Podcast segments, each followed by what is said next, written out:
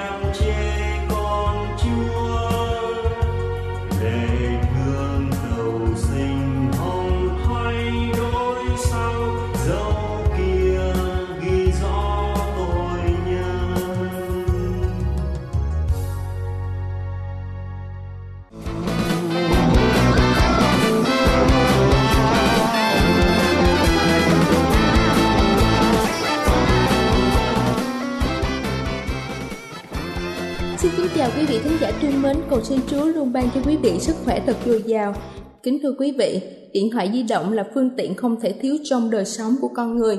Tuy nhiên, việc sử dụng loại thiết bị này không đúng cách sẽ gây ra bệnh ung thư. Và sau đây là 10 cách giảm nguy cơ ung thư từ điện thoại. Đầu tiên đó chính là hạn chế gọi. Nhiều người thường thích gọi hơn là nhắn tin vì tiện lợi nhanh chóng. Tuy nhiên, khi gọi, lượng bức xạ sẽ phát ra nhiều hơn tiếp xúc trực tiếp vào tai. Nếu nghe nhiều, sẽ ảnh hưởng trực tiếp đến bộ não, gây ra một số biến chứng như là đau đầu, chóng mặt, để lâu dài sẽ rất nguy hiểm tới tính mạng. Chính vì vậy, trừ khi những trường hợp cần thiết, chúng ta nên nhắn tin thay vì gọi. Điều đó sẽ giúp cho chúng ta hạn chế bệnh ung thư. Thứ hai đó chính là để xa khi nghe, khi nói chuyện điện thoại. Hạn chế để gần, nên để càng xa càng tốt. Nếu không nghe rõ, chúng ta có thể bật loa ngoài hoặc là dùng tai nghe để điện thoại cách xa tai của chúng ta, sẽ giúp giảm biên độ bức xạ khoảng 4 lần, giúp chúng ta không bị ảnh hưởng những tác hại của sóng điện từ. Thứ ba đó chính là không dùng khi hết pin. Tránh sử dụng điện thoại di động khi tín hiệu đang yếu, hoặc là khi chúng ta đang di chuyển với tốc độ cao như là đang đi xe ô tô hoặc là đi tàu, vì cường độ sóng sẽ tự động tăng tới mức tối đa khi điện thoại phải liên tục kết nối với một anten chuyển tiếp mới. Thứ tư đó chính là hạn chế sử dụng. Không cầm điện thoại di động mọi lúc mọi nơi, không để điện thoại gần chúng ta vào ban đêm như là dưới gối hay là cạnh giường ngủ, đặc biệt là với phụ nữ có thai. Nếu không, chúng ta hãy bật chế độ máy bay và tắt sóng di động. Thứ năm đó chính là tránh quay đầu điện thoại vào người. Khi cầm điện thoại, chúng ta hãy nhớ để mặt bàn phím hướng về phía chúng ta và đầu điện thoại hướng ra ngoài, để sóng điện thoại không chiếu qua người chúng ta. Thứ sáu đó chính là hạn chế thời gian sử dụng. Chúng ta chỉ nên sử dụng điện thoại di động trong vài phút, vì những tác động sinh học có liên quan trực tiếp đến thời gian tiếp xúc.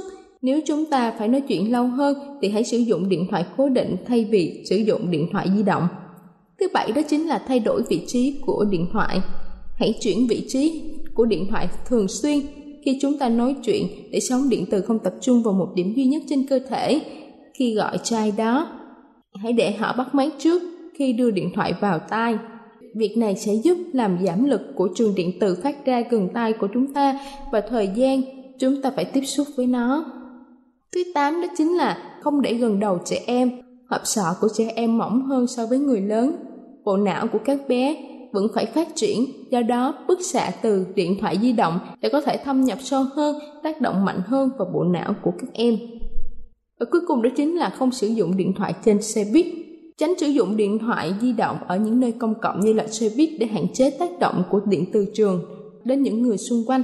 Kính thưa quý vị, với thời đại của những chiếc điện thoại thông minh, chúng ta luôn phụ thuộc vào chúng mọi lúc mọi nơi và không thể phủ nhận được sự tiện lợi mà chiếc điện thoại ấy mang lại. Tuy nhiên, chúng ta cần phải kiểm soát và sử dụng khi cần thiết và một cách hợp lý. Có như thế chúng ta mới phòng ngừa được vô số những nguy hại về sức khỏe của chính mình. Đây là chương trình phát thanh Tiếng Nói Hy Vọng do Giáo hội Cơ đốc Phục Lâm thực hiện. Nếu quý vị muốn tìm hiểu về chương trình hay muốn nghiên cứu thêm về lời Chúa, xin quý vị gửi thư về chương trình phát thanh Tiếng Nói Hy Vọng, địa chỉ 224 Phan Đăng Lưu, phường 3, quận Phú Nhuận, thành phố Hồ Chí Minh, hoặc gửi email cho chúng tôi theo địa chỉ tiengnoihyvong@gmail.com. Ngoài ra, quý vị cũng có thể liên lạc với bất kỳ hội thánh Cơ đốc Phục Lâm tại địa phương gần nhất. Xin chân thành cảm ơn và kính mời quý vị tiếp tục lắng nghe chương trình hôm nay.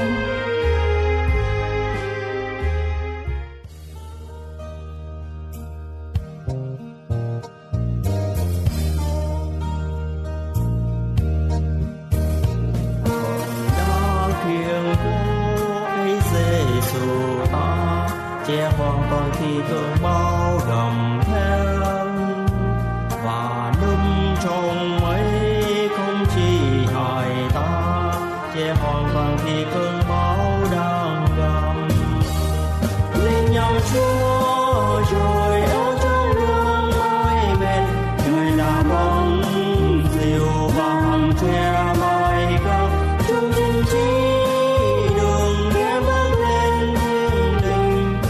Hãy subscribe cho kênh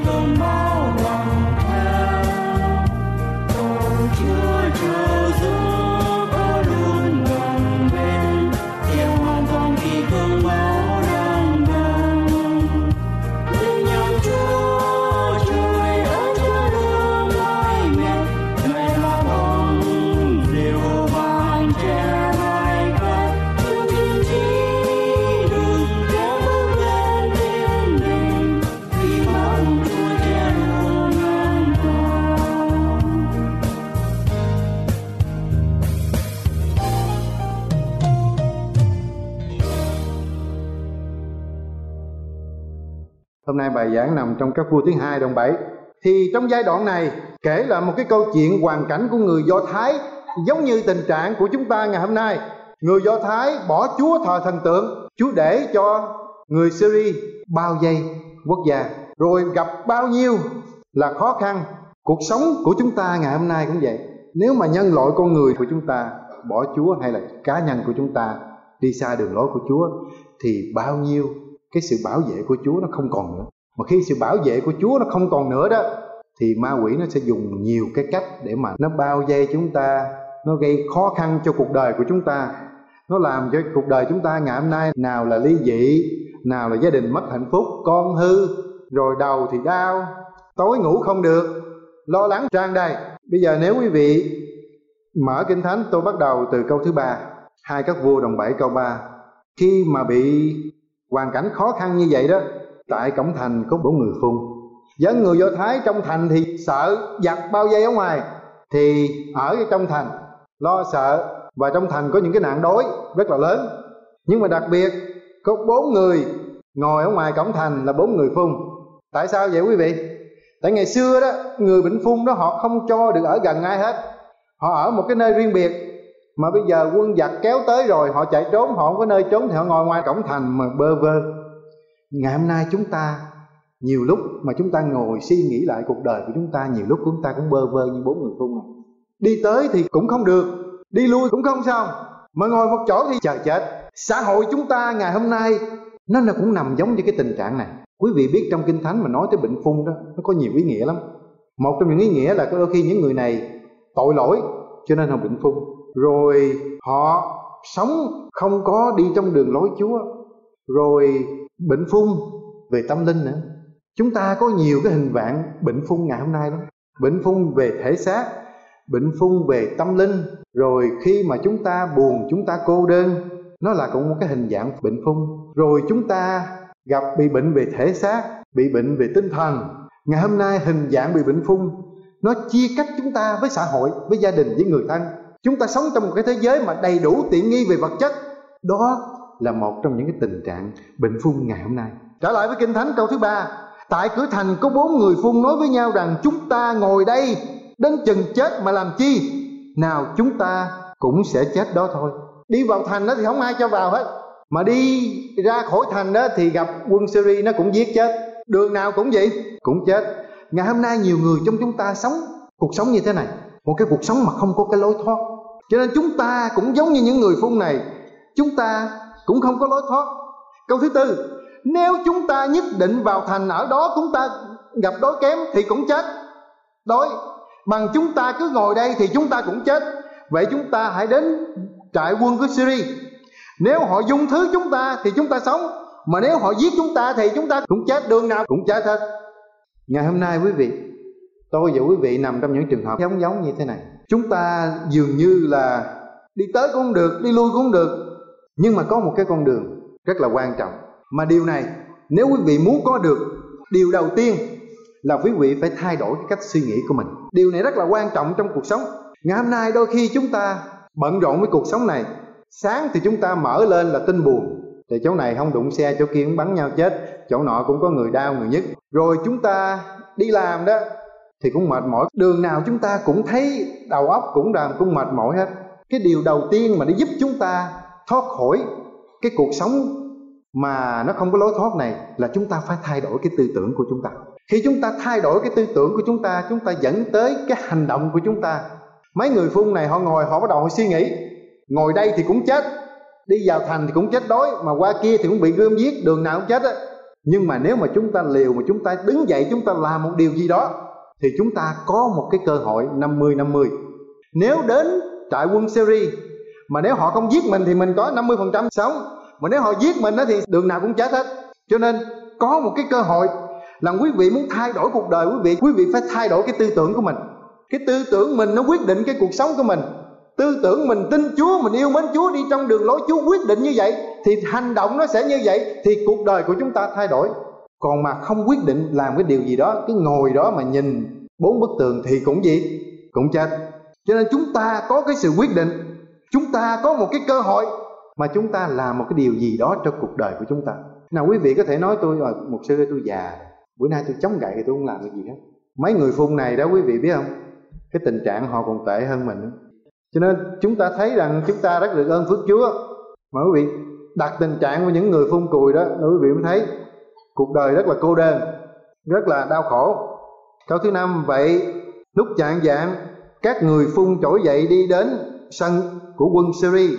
Khi đến đồn trại quân họ chẳng thấy ai ở đó hết, vì Chúa đã khiến trại quân Syria nghe tiếng xe ngựa, tiếng đạo binh lớn, đến nỗi quân Syria nói với nhau rằng kia vua Israel đã mướn dân Hê-tít vua Ai-Cập đặng hãm đánh chúng ta.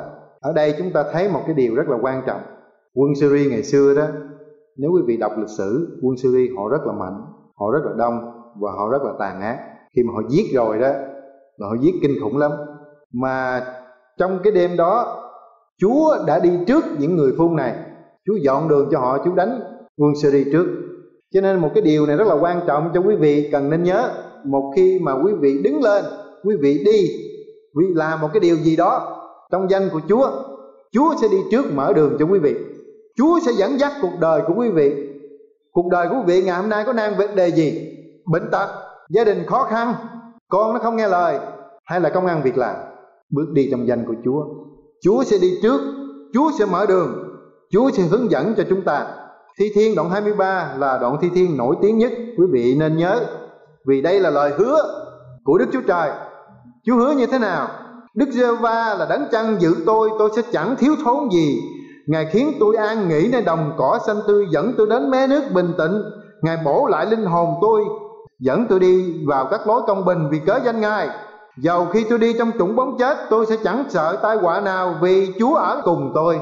Cho nên những người phun này, họ đã từng là những người ở trong nhà của Chúa. Họ là những người Do Thái, là dân được lựa chọn của Đức Chúa Trời.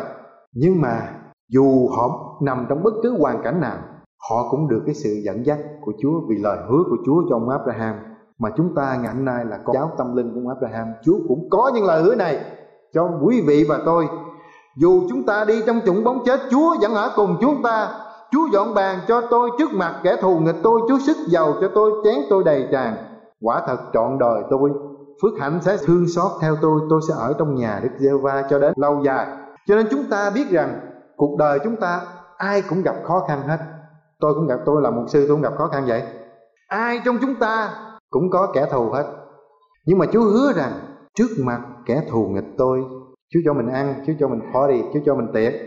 Là 4 người phun này, họ đi vào đồn của quân giặc, mà giặc đâu không có hết, mà họ bắt đầu ăn uống.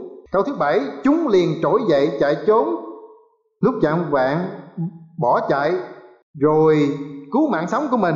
Khi các người phun đến đầu trại quân, bèn vào trong một trại ăn uống, đoạn lấy bạc vàng quần áo mang đi.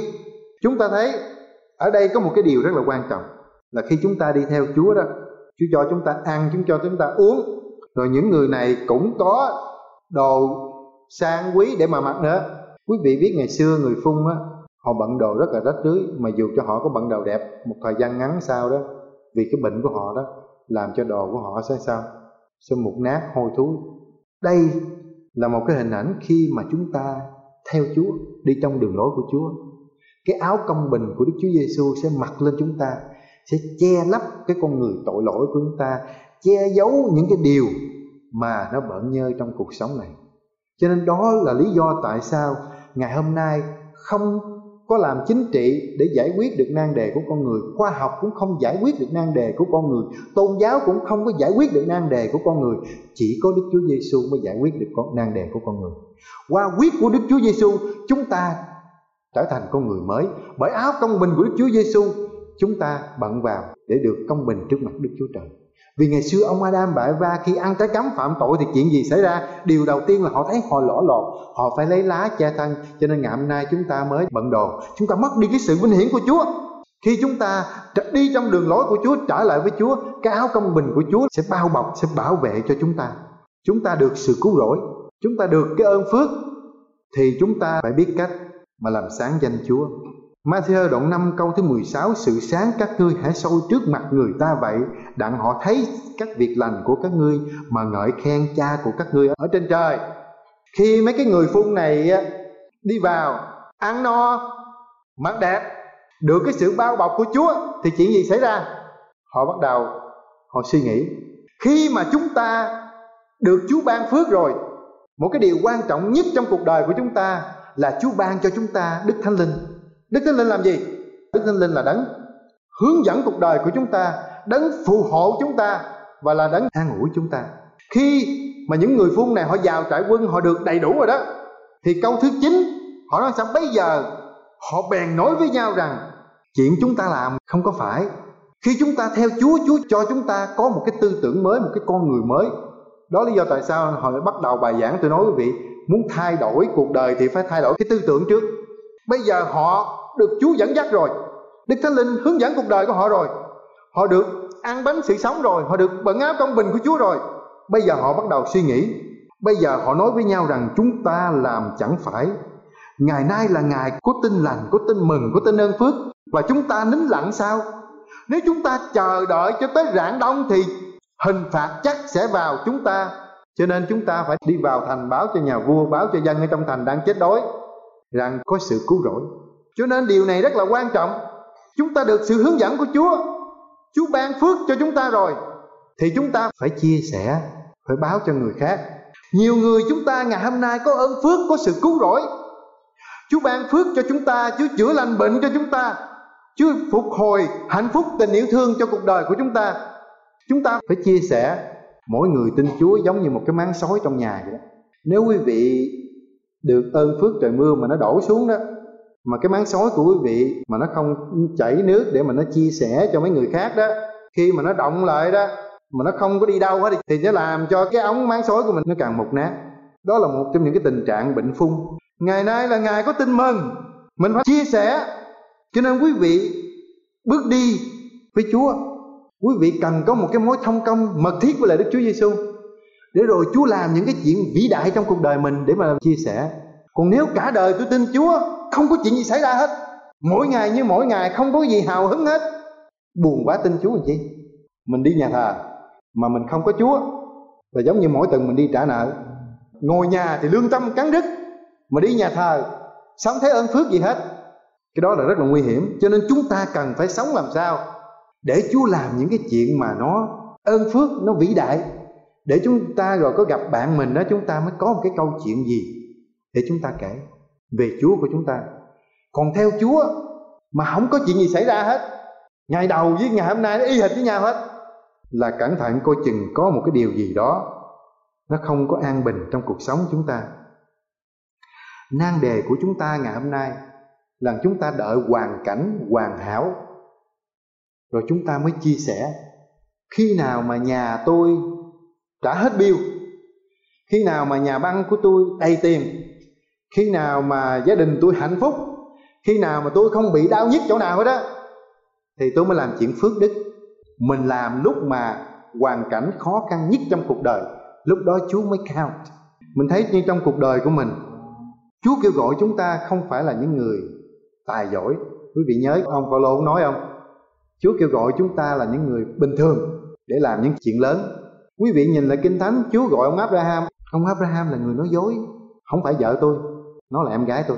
Chúa kêu gọi ông Moses. Moses là người giết người, phải chạy trốn. Chúa kêu gọi ông David lại, giật vợ người ta còn giết người. Chúa kêu gọi ông Phaolô lại, ông đã từng giết người. Cho nên Chúa kêu gọi toàn là những người mà theo tiêu chuẩn của chúng ta đó là dẹp quan bên, đuổi ra khỏi nhà thờ, thứ đó không xài được. Nhưng mà Chúa kêu gọi những người đó để làm những cái chuyện mà thay đổi cả cái vũ trụ, cái trái đất của chúng ta ngày hôm nay. Chúa kêu gọi những người đánh cá bình thường. Thủ quỹ là ông Juda Ích-ca-ri-ốt là người trộm cướp. Cho nên Chúa sẵn sàng dùng 4 cái người phun ngày xưa như thế nào thì Chúa cũng sẵn sàng dùng tôi và quý vị ngày hôm nay, mặc dù chúng ta nằm trong hoàn cảnh nào.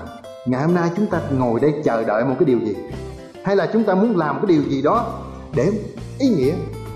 Cho nên ngày hôm nay quý vị cần phải suy nghĩ rằng chúng ta cần làm cái gì để lại đời, cần làm cái gì để lại đem lại ơn phước cho người khác, làm một cái điều gì để đem lại sự phước hạnh, đem lại tình yêu thương của Chúa để cho họ gặp, họ thấy Đức Chúa Giê-xu. Cho nên câu chuyện ngày hôm nay, quý vị có chuẩn bị làm một cái điều gì để thay đổi cuộc đời?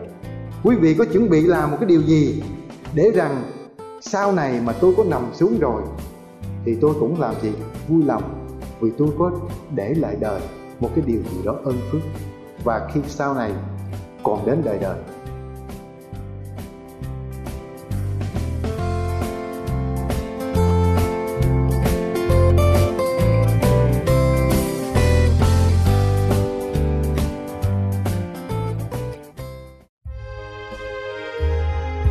Đây là chương trình phát thanh Tiếng Nói Hy Vọng do Giáo hội Cơ đốc Phục Lâm thực hiện. Nếu quý vị muốn tìm hiểu về chương trình hay muốn nghiên cứu thêm về lời Chúa, xin mời quý vị gửi thư về chương trình phát thanh Tiếng Nói Hy Vọng, địa chỉ 224 Văn Năng Lương, phường 3, quận Phú Nhuận, thành phố Hồ Chí Minh, hoặc gửi email cho chúng tôi theo địa chỉ tiengnoihyvong@gmail.com.